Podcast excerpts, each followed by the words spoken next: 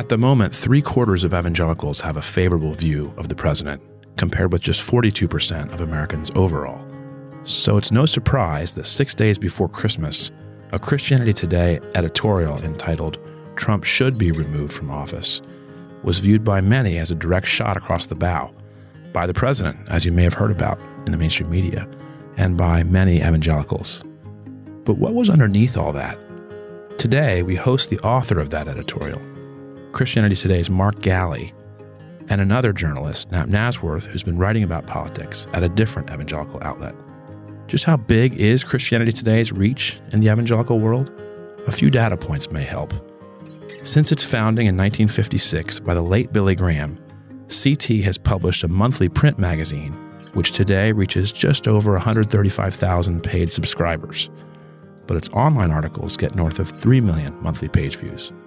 The magazine's budget is just over $11 million and has 60 staff writers. In founding CT 64 years ago, Billy Graham hoped the magazine would serve not only Christian pastors and seminary faculty, but also a wide array of curious evangelical lay readers committed to careful thinking about the challenges of this world and serving their neighbors in all that complexity. Concern for the world and the here and now set evangelicals apart from what the eminent historian and religion scholar George Marsden describes as fundamentalists, or those Christians who, especially in the early 20th century, more focused on the afterlife, on hard doctrinal purity, on a biblical account of creation against science, on a posture of us versus them. You might recall William Jennings Bryan, the Scopes trial, and dispensational beliefs more focused on the importance of the other world than improving the world around us. And if there are today over 80 million evangelicals in America, Mark's CT editorial and its reception in the broader culture helps us realize this tension between the more this worldly minded evangelical and an otherworldly minded fundamentalist still very much exists in Protestant American Christianity. Last century's history is still with us. But another dynamic is also at work. As a friend of ours, Skye Jethani, likes to say, Christianity today exists more for evangelicals who read Christian books than for evangelicals who watch Christian television. A growing elite versus mainstream divide, alongside the populism that helped elect Donald Trump, certainly affects today's American evangelicals. And we get into that some in today's conversation with the editor who penned CT's editorial, Mark Galli, on staff at Christianity Today for more than 30 years.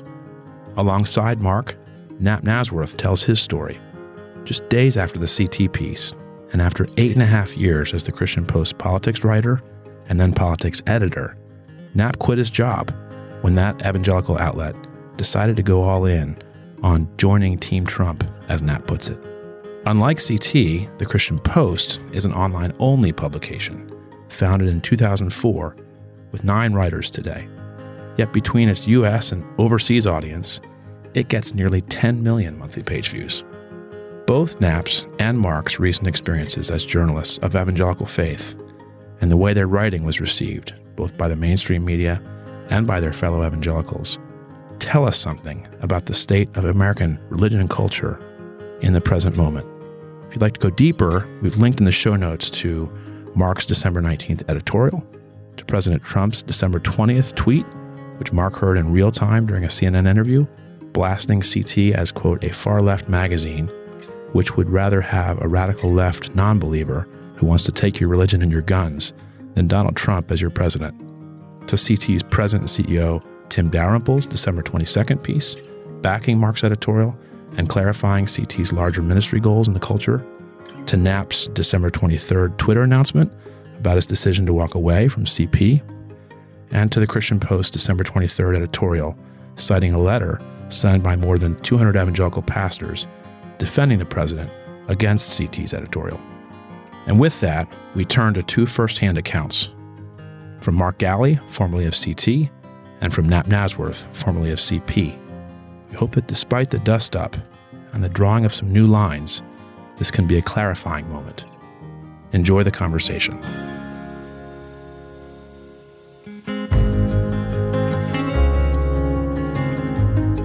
Well, hi, gentlemen. Thanks, Mark Galli and Napp Nazworth, for being with us. I know you've each been to Faith Angle in the past. Is that right? Yes, many times. A couple times. A little hurt that I haven't been invited more often, but there you go. Well, getting getting on a podcast is the first I don't think step. I've had a chance to meet Nate, but if I have, I'm, I apologize for not remembering. Yes, yes, yes. Well, hopefully something we can correct in the near future. So maybe you guys could each just start by telling our listeners a little bit about who you are. Obviously, Mark Galli of Christianity Today, editor in chief there for a number of years, a long history of writing there, even prior to that. Had a piece that was noticed at least on the Eastern Seaboard and all around the country December 19th that has reverberated a good bit. But, Mark, tell us about your time at CT, what you're doing as a, as a journalist, and where you are in life. Yeah, I started working for the, the ministry about 30 years ago when I uh, was asked to interview for a job for Leadership Journal, which was their pastoral magazine that has since gone defunct. From there, I moved to uh, Christian History Magazine. And then for the last 20 years, I, w- I was with Christianity Today, first as managing editor, and then the last seven years as editor in chief. Matt, how about you? Well, the past eight and a half years, I was working for the Christian Post. Before that, I was a political science professor. I finished my PhD at University of Florida in 2006, and my dissertation was on the Christian right, uh, specializing in religion Ah, ah, politics. so And Napp, you started as a journalist writing and eventually became part of the editorial board staff. Right. They first hired me just as a reporter. I was took the position as something I could just do working from home because we had small kids at the time, not in school yet. But eventually just continued with them and rose up in the ranks and became an editor. Very good. Well, just before the Christmas holiday, a story unfolded that Mark authored that Napp then weighed in on and got involved with as well. And there's a tale to tell here. Mark, what led to the publication of your piece, Trump Should Be Removed from Office at Christianity Today, published the 19th of December? And tell us a little bit about what the receipt of that has, been- has looked like. So uh, those are two different questions. You want them both, both the process and the receipt? Please. Okay. Well, the process was actually, as most people know, it was my last month as editor in chief, and I was actually hoping I wouldn't have to write a controversial editorial before I left because I'm still a pastor at heart. I was a pastor for ten years, and you know, I I want to love everybody and I want everyone to love me. But but as the uh, impeachment hearings unfolded, I started to think maybe we need to weigh in on this. Uh, we did, in fact, weigh in on Nixon's impeachment. We did, in fact, weigh in on Clinton's impeachment. So on Thursday morning. I asked my uh, editorial director, you know, you think we should comment on the impeachment hearings? He said, yeah. So I had about an hour before my next meeting, and I sat down to start to write a what is a typical Mark Galli editorial. On the one hand, on the other, let's listen charitably to other points of view. Let's wait for the process to work itself out, which is something I've been preaching in, in a sense in all my editorials ever since the 2016 election cycle. But when I started to write that editorial, I just felt a Rubicon had been crossed and I couldn't write that anymore in, in good faith and in good honesty. And what came out was what came out in the in the editorial. I felt it was time for us to we we'd done a really good job as a magazine trying to listen to our very conservative Trump supporters, and we had been patiently hearing about the criticism that they were so concerned about moral character in a previous administration and now they were saying nothing about it. And I just decided it was time to stop patiently listening to that and speak into it. So that was kind of the process. I was expecting the article to go somewhat viral in our world, which was a viral article in our world, and you know, for Christianity Today is three thousand to five thousand people visiting our site at any given moment, which is about ten times as high as they normally do. And so, for an article to get that many is like we just we're thrilled when it does. Well, this one not only crashed the site, it sent between 15,000 and 17,000 people to our site for hours on end. So I wish I could say I was prescient and I saw that this needed to be said and America would respond. And I had no idea that there was this going to be this deeply felt and argued about. So that that's the initial reaction is just the volume. And there Uh, were what, 3 million page views? Did I read? Three million page views. Like, what's with that? Yeah, that's amazing to me. So, as you can imagine, a lot of negative feedback is a nice way of putting it. You know, and so especially as it comes, the email came into the ministry. It was decidedly negative. But I will say, what kept me buoyed uh, during this time was that my personal email was easily eight, eight or nine to one in favor. That encouraged me a great deal. And I can talk about more about the quality of that agreement because I think it it's it says something significant about where we are as evangelicals and actually where we are as a nation. And while we would love to have you literally read you know, six or seven paragraphs from that editorial just to give our, our listeners a, a lens into what it says. You, you reference the Clinton era and some commonalities, and you say a little bit about how CT doesn't typically take political stances. You do have a little bit of that old Mark Galli on the one hand, on the other hand, but but what do you say? I have a couple arguments on the way to the conclusion, which was really, from a Christianity Today perspective, the most important thing I had to say. So I had to say that yes, we have been doing our our level best to try to understand our uh, more conservative brothers and sisters of the faith, and I gave some examples of that. But along the way, I also had to say that it's not a surprise to anyone who's been reading us that we've questioned the the character of our current president, often in our pages, not in a major editorial that, that says it, but in comments along the way. We've made it clear that's we're not very happy with the moral character of our president and that it has been our history to weigh in every once in a while on issues that have political overtones. And we did weigh in on the Nixon impeachment, we weighed in on the Clinton impeachment.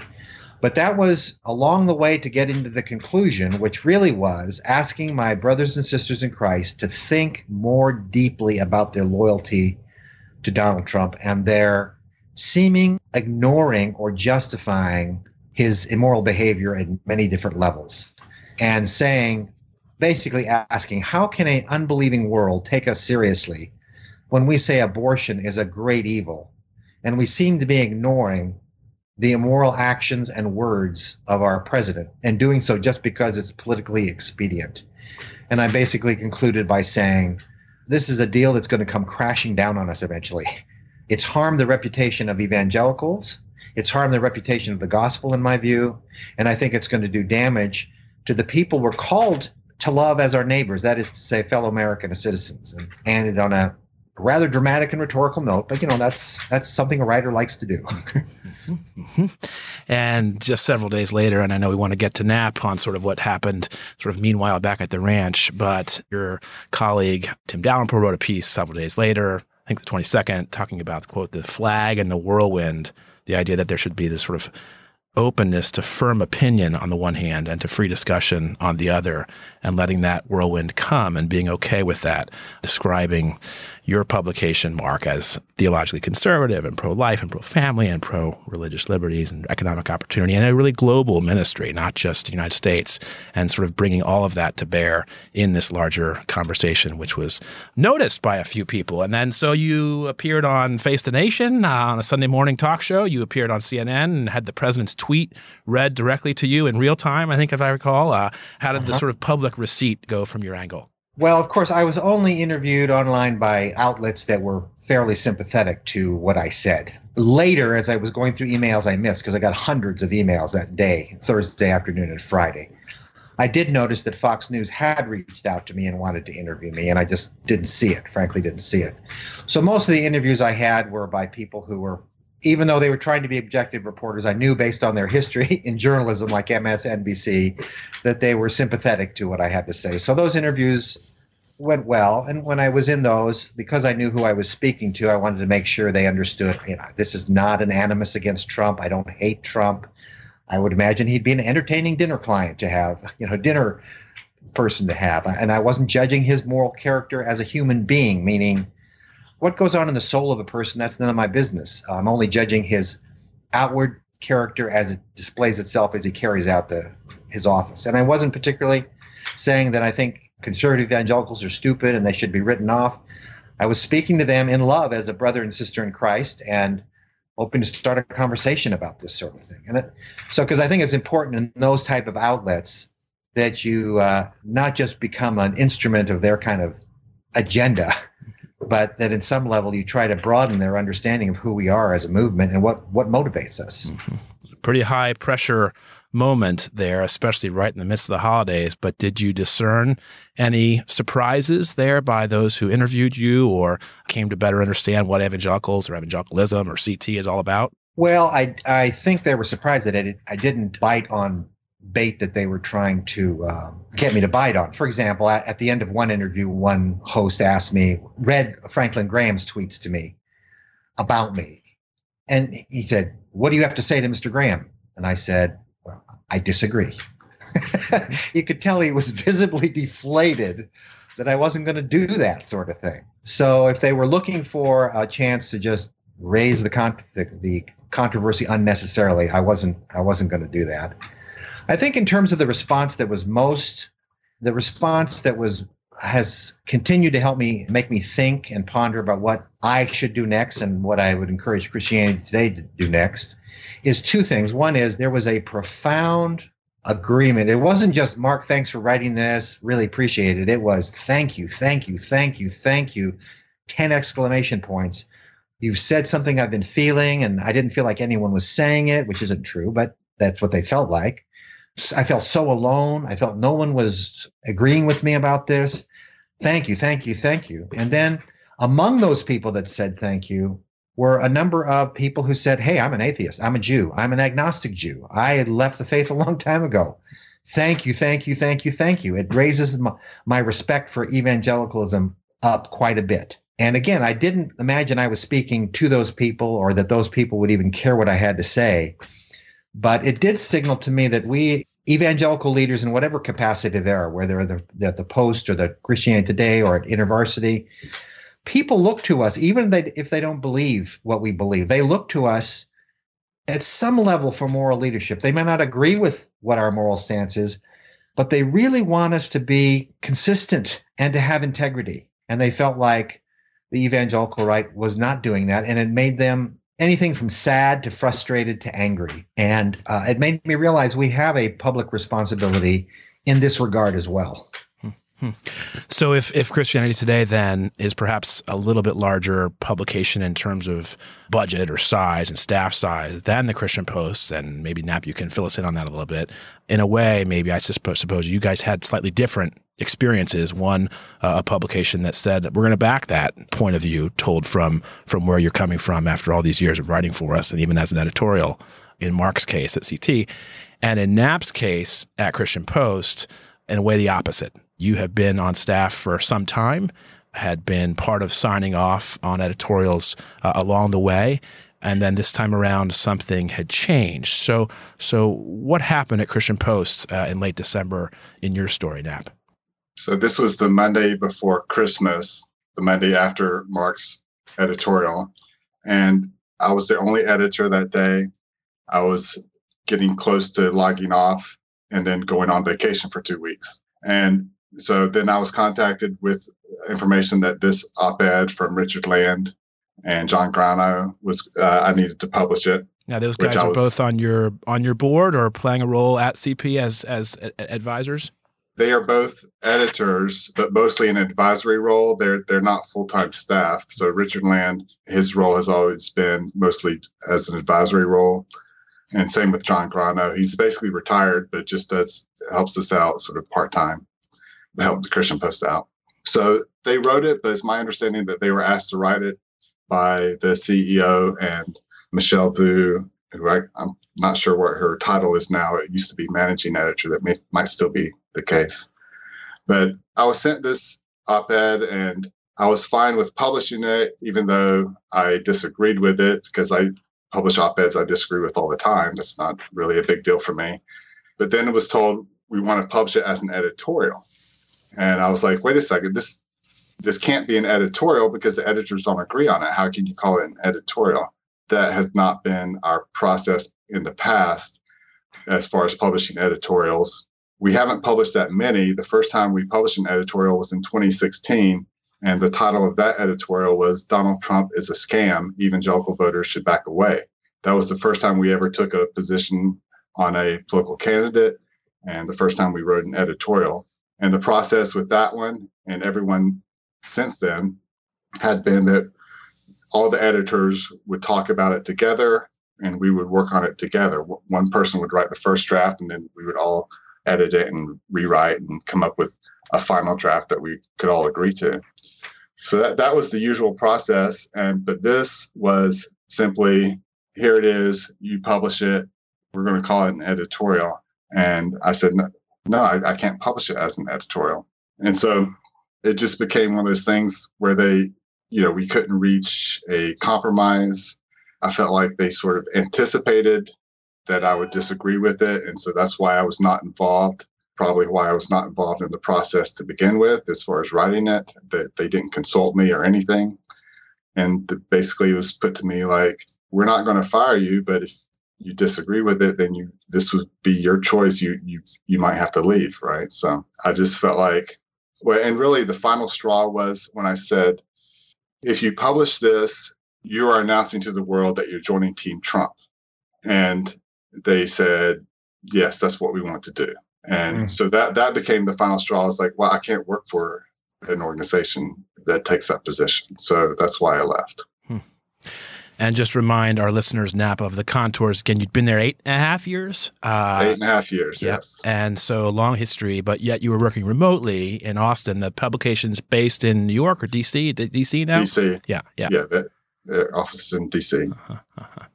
And had you also sensed a growing divide for some time? I mean, it's been four years since you guys published that first editorial against Trump. Yeah, so we all agreed during the primaries before he became the nominee, when we wrote Donald Trump as a scam. After he became the nominee, we disagreed on how evangelicals should vote. And so we let that disagreement inform our editorial position. And so we wrote an editorial that was reflective of what a difficult choice evangelicals faced, which I think is how a lot of evangelicals felt at the time. It's do you support Trump as an anti Hillary vote or not? Or do you vote for third party or independent or write in or something like that? So that, that disagreement, that tension that I think a lot of the evangelicals were feeling during the 2016 election, we let that tension sort of come through in our editorial at the time. And I thought it was a good editorial that we wrote ahead of the 2016 election, just talking about what a difficult choice evangelicals faced. I think since the election, I did feel like, well, there's two different things going on. I think some editors sort of became more pro Trump over time, but not like strong, really sort of red hat, MAGA wearing, you know, Trump people, nothing like that you could find anywhere in the Christian Post, editors, reporters, or anybody, right? But there, there did tend to be, I think, sort of a among some editors, a more accepting of Trump and more willingness to defend him and not criticize him as much. So you had that going on. But then another situation that was happening is that our readers became very pro Trump. And so whenever we would publish anything that was critical of Trump, we would get some very strong negative feedback. And I think some editors were more concerned about that than than I was and others were, but that was also a process that was going on that may have influenced the direction of that response to Mark. Mm-hmm, mm-hmm. So, just taking us into the whirlwind a little bit more deeply there, then the piece Mark writes comes out. It gets a national splash. The president tweets about it directly, some FaceTime on a couple of big national shows. It's certainly noticed, and some folks connected to Christian Post decide to write a letter with 200 signatures from various evangelical leaders saying something different. Is that right? And that's part of what Richard Land talks about in the in the editorial that he, that he wrote. They weren't really connected to the Christian Post except to the for the fact that we got the letter first or second. I I'm not sure when Christianity Today got sure. the letter, but I see that's uh, totally totally yeah, fair. We we yeah we wrote an article about it that Sunday morning where we published the letter and wrote an article about it. And just to raise for our listeners again, you know, a couple of the themes from the piece that John Garano and and Richard Land wrote in response, you know, they say effectively there's a critique of elitism. They say um, there's been a groundswell of support amongst evangelicals for the president. I think the latest poll from NPR and PBS, NewsHour Marist poll in December says technically 75% of white evangelicals say, if polled, you know that they are that they're pro-Trump compared to 42% of the country. So it's higher in this community. And I think Richard Land and, and John draw out in their piece that there's a gap perceived in terms of elitist types at Christianity Today or evangelical elitists or elites at the very least who say uh, something that they say in the in the letter is similar to Obama talking about voters who cling to their guns and their Bibles, to Secretary of State Hillary Clinton talking about Trump supporters as deplorables, or Beto's comment, that sort of, they say a toxic emotional and spiritual stew in which the attitude animating Galli's editorial festered into life. Some choice words. And they conclude you know, that CT, Christianity Today's disdainful, dismissive, elitist posture toward their fellow Christians may well do far more long term damage to American Christianity and its witness than any current prudential support for President Trump will ever cause. That's where they land to give our listeners a sense as to where the, the other argument is coming from. Would respond to that they, if you would. They also used the word unbiblical. They said Mark's position was unbiblical. And, and, then earlier this week, Mark was on the radio with Richard Land, and Richard said that he was being duped by the deep state. Yeah. It was kind of a sad argument to me because it showed a careful misreading of the essay from which they took my language about the elite. What's interesting about that essay, which appeared in a book, and I think parts of the uh, argument have appeared online when I've made some arguments, is to say especially this was written in 2016 right after when when people in my world that would be people leaders in among establishment centrist evangelical organizations intervarsity world vision world relief christianity today or whatever we were all admittedly and i said so admittedly mystified what's going on with our brothers and sisters who voted for trump and I said, one of the problems of the fact is that we do represent a kind of elite. And I meant that in a very objective way we are term. leaders of establishment institutions. And I use the word elite deliberately so that it would have overtones of, of elitism, meaning, aren't we tempted by elitism to dismiss this part of our movement? In other words, I was making an argument, the sort of the same argument that Richard Land was, but I was uh, self critiquing because I do think that's a danger in our movement and I do decry it. So for them to then turn around an argument that I was actually making to decry elitism, to use it as a support for his supposed notion that I am elitist and I'm looking down my noses, especially if you've read three and a half years of editorials that I've written about the topic, in which I bend over backwards to try to understand my fellow evangelicals. It made me saddened to think of who's crafting this editorial and where where in are they getting spirit? their information? Yes. Because I felt like there was so much more that they could have said that would have gotten to the heart of the issue rather than just uh, essentially they're accusing me and Christianity of being a snob and B, we're out of touch with reality. Now, that's not an argument. that's just rhetorical flair. And it made me it made me sad at the thinness of the argument. Here we have a person he who told me at least on the air that he had a PhD in something, which mean which means he he supposedly has i mean he has had to have rigorous intellectual training. And for him to make that sort of argument just made me feel like how did we get to this point? Yeah i have to agree with mark that the, it was poorly written and there was some sloppy thinking in there. And i mean for me like i said i was i was going to publish it you know as an op-ed i was fine with that. It was just when they told me that you know we, we want the purpose of this is to distinguish is to put us on the side of Trump in this debate with CT. So, but the, the whole thing about elitism, I mean, Richard Land is on the board of evangelicals in the White House. How's the president's advisory board? Yes, that previously. yeah, the evangelical advisory yes, board. Right. That's right. so you're isn't that an elite? Right. What so what's what's so bad about elite? You know, being an elite. So it was just such a sloppy argument. I thought. Sure. And if we're at a little bit of a populist moment in the country's unfolding in history, you know, if we go back to this conversation in 20 or 30 years' time and, and sort of look back on this moment, that will be clarifying, I suspect. But, you know, if populism and bubbles and accusations of elitism are, are in the mix here as part of this coming down on one side or the other or taking a position, I guess I'd be curious to ask how would you guys say that as leaders, whether that's as a journalist or as a professor or a pastor or a politician, navigate that tension that does exist between, on the one hand, I suppose it's followers and, and where you want to go. On another hand, it could be between people who have a point of view that does differ from you that you think is worth challenging and calling into action? What are what are your best pieces of advice for people in that space? You know, Doug Birdsall and Russell Moore and A.R. Bernard, Nancy French, Jeff Flake. Many people come to mind. They're caught up in this whirlwind right now. What is your counsel on how to do that wisely?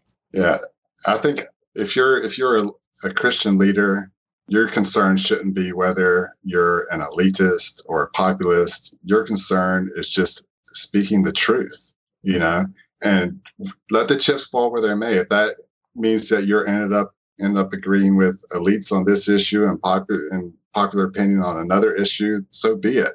That I mean, your responsibility isn't to sort of look at look at where people are heading and say, okay, there, there's my people. Let me go lead them.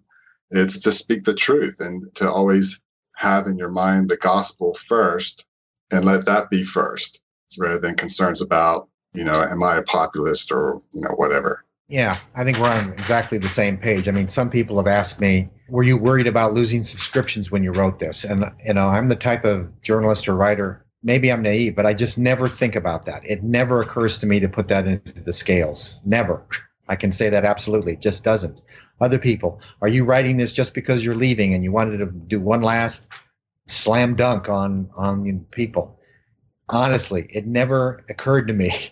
What occurred to me was I was the editor in chief of Christianity Today on December 19th. On December 19th, the day after the impeachment hearings, CT needed to speak out what it thought was the right and proper thing to say at that moment. And that was the only thing that concerned me. Now, the only way, and I'm sure Napp would agree, the only thing you have to be sure of is you don't want to you don't want to make strong statements every day of the week or even every mo- week of the month. You want to save them up. Otherwise, people stop listening to you. So there is a matter of timing that you have to be careful about and be wise and judicious about. But when it comes time to speak up, you just need to do it. You don't have to be mean spirited. You don't have to denigrate other people's, the, those who disagree with you. You don't have to denigrate their character, but as best as you can, as the wisdom that God gives you, you say what you think is the gospel truth and you put it out there and then you let people argue about it. And that's kind of the point of an editorial very nice. I can remember my father years ago saying, you know, at the beginning of parenting, that there was only one time when God swallowed somebody up into the ground.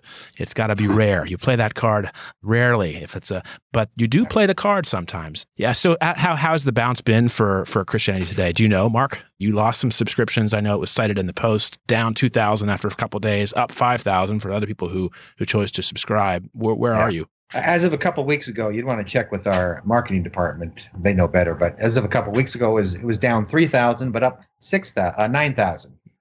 So overall, it's been a, a positive move on a, on a purely, you know, business level. We've also received a, you know, fair number of donations from people as a result of this. And then again, from surprising quarters, I was on a podcast yesterday of someone who he said, I'm an atheist. but when I read your editorial, I was so thrilled. I I, I signed up for a three year subscription to CT. I don't know how long we'll be able to retain those subscribers once they read the rest of the magazine, but but he was basically saying yeah, he's enthusiastically supportive, and so in the in the short term, it's from a purely business point of view, it, it's a it's a good move. Uh, but I think Tim's move, Tim Dalrymple, the president's move, to also remember we not only plant flags, but we also offer a table to people to come to and debate and argue about these things. And uh, I'm with I'm with Napp. Before I was editor in chief, I had to help edit editorials of the current editor in chief. And once in a while, I, I disagreed with him, but my job was to make his editorial as good as possible. That's what the job was. When we have people that write, I remember we wrote, we did something similar to the Christian Post in the last election. We had an, we had James Dobson write on behalf why he was voting for Trump. And then we had someone write on behalf of why they're voting for Hillary, whose name I, am sorry, I just don't remember. And then someone wrote why we should vote for a third party candidate. And I was responsible for editing Jim Dobson's piece. And my job in that particular case was to make it as good as possible and to make sure it was factually correct and it was as persuasive as he could make it. Yeah, that's what you do in journalism. Yes, yes, it's, it's not an easy tribute. You do plant power. flags, and you do make you do welcome other points of view. Yes yes, yes. Yes, and Napp, so, we are all living through institutions, and Christian Post is in a unique spot right now, and, and, and so are you. We, we, we honor your, your moment for that. Do you continue to feel a, a call burden to, to journalism and to the field? Uh, is that your sort of instinct? What are you thinking about in terms of the moment and what comes next? Yeah, let me just interrupt before I answer that because I do want to affirm many people wrote me applauding me for my courage, but I, I, I honestly don't get it. I think the man who showed real courage is Napp because, you know, worst case scenario, you write a bad editor, an editorial and you get fired. well, I was about to retire. there was nothing on the line for me in that regard. But for Napp to take the courage to make that step, I was just so impressed. So now you wow. can ask your question. Thank you, Mark. Yeah, I'm, I'm just going to take some time to think about it. I just got back from vacation. My kids went back to school yesterday, and I still have some more interviews ahead. Still, people interested in my story and and so forth. So I need to. So I'm doing those, and I'm just going to take some time to think about my next step. Will I still continuing to write and find some places to publish, and still want to tell. I think there's more stories to tell about my experience that I want to put in print. So that's my goal. I was already working with some folks. We're working on a edited book about making the spiritual case against Donald Trump. So that's going to be sometime this year. Other than that, I'm talking to a bunch of people and looking at different options. Yeah, I wonder if you guys, as veterans of Faith Angle Forum, people who we hope will certainly uh, come back in the future, have any advice for us. You know, I'd sent you over just before we, we started talking last night about that Dean Baquet quote from New York Times about, you know, the disconnect that exists between many journalists and religion in the country. And if there are 80 or 85 million Amer- uh, evangelicals, as Mark's friends at Wheaton up the road say in the country today, that's an easy community to misunderstand and not quite get. And I suspect some of that's been brought to light these last couple of weeks. But do you have any advice for for faith angle and for that gap that does exist between journalism and religion, uh, not only evangelicals, but also Catholics and Jews and people of many other stripes? Yeah, I'd say uh, the one thing that journalists, uh, secular journalists, of course, the, the, the thing they're most interested in is politics. So they just tend to think of people of various religions in terms of their political stances. And somehow we have to help them see that even even an ardent Trump supporter spends most of his let's just say it's a man. He spends most of his day well he has to go to work. He's got to support his family. Then he goes to church and maybe he sits on the Christian Education Committee or the Missions Committee. And maybe he helps serve at the local food closet. But these people just they happen to have a political belief, but that isn't something necessarily that characterizes their entire life that they are really devoted to trying to follow Jesus and do what he says in their day-to-day life. I think they've make made some serious judgments in error when it comes to their vocal support for Trump, but but these are very impressive people. We have a woman in my congregation, for example, who's really suspicious about Muslims immigrating to America. And yet she has tea with a Muslim neighbor every week. And she's gone and visited the imam of the local mosque because she feels called to love her neighbor, even if she's has some questions about it. Or I know of another congregation we reported on in San Diego, in which most of the members are really against illegal immigration. But they've also opened a, a ministry to immigrants, no matter how they got in, that helps feed and clothe them to make sure they're well taken care of when they're here. I mean, that's the type of contradictions or paradoxes that the secular media cannot fathom happen. Mm-hmm. And I think it would fill out their understanding of who, especially evangelicals, are on, at the ground level. Hmm, that's very good. That's very good. I remember Mike Cromartie telling me maybe 19 or 20 years ago that he went to a meeting on the Hill and he was with Nancy Pelosi actually at the time, who was a was a, a congresswoman. And she said, "Who is this James Dobson?"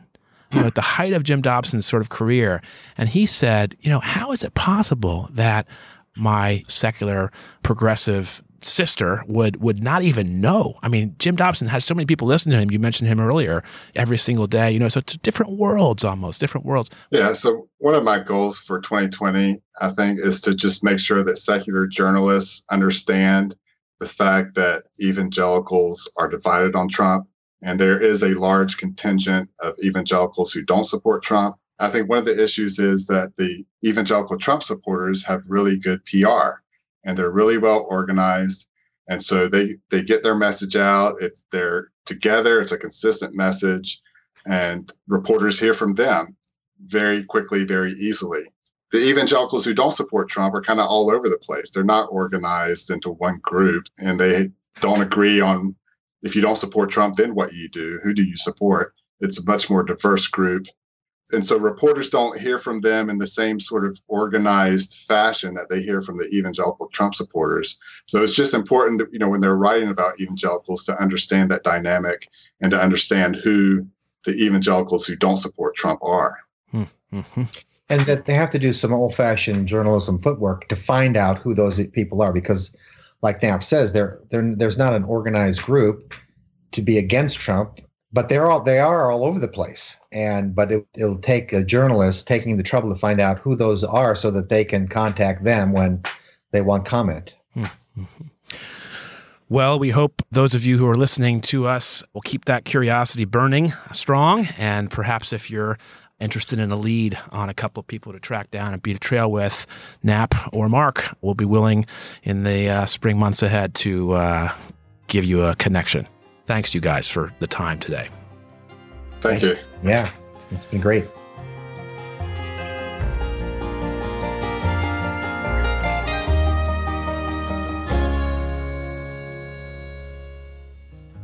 Faith Angle is committed to better, more accurate journalism, and it's a privilege to serve alongside those who, in mainstream publications or faith based outlets, are pursuing the truth. Thanks for listening.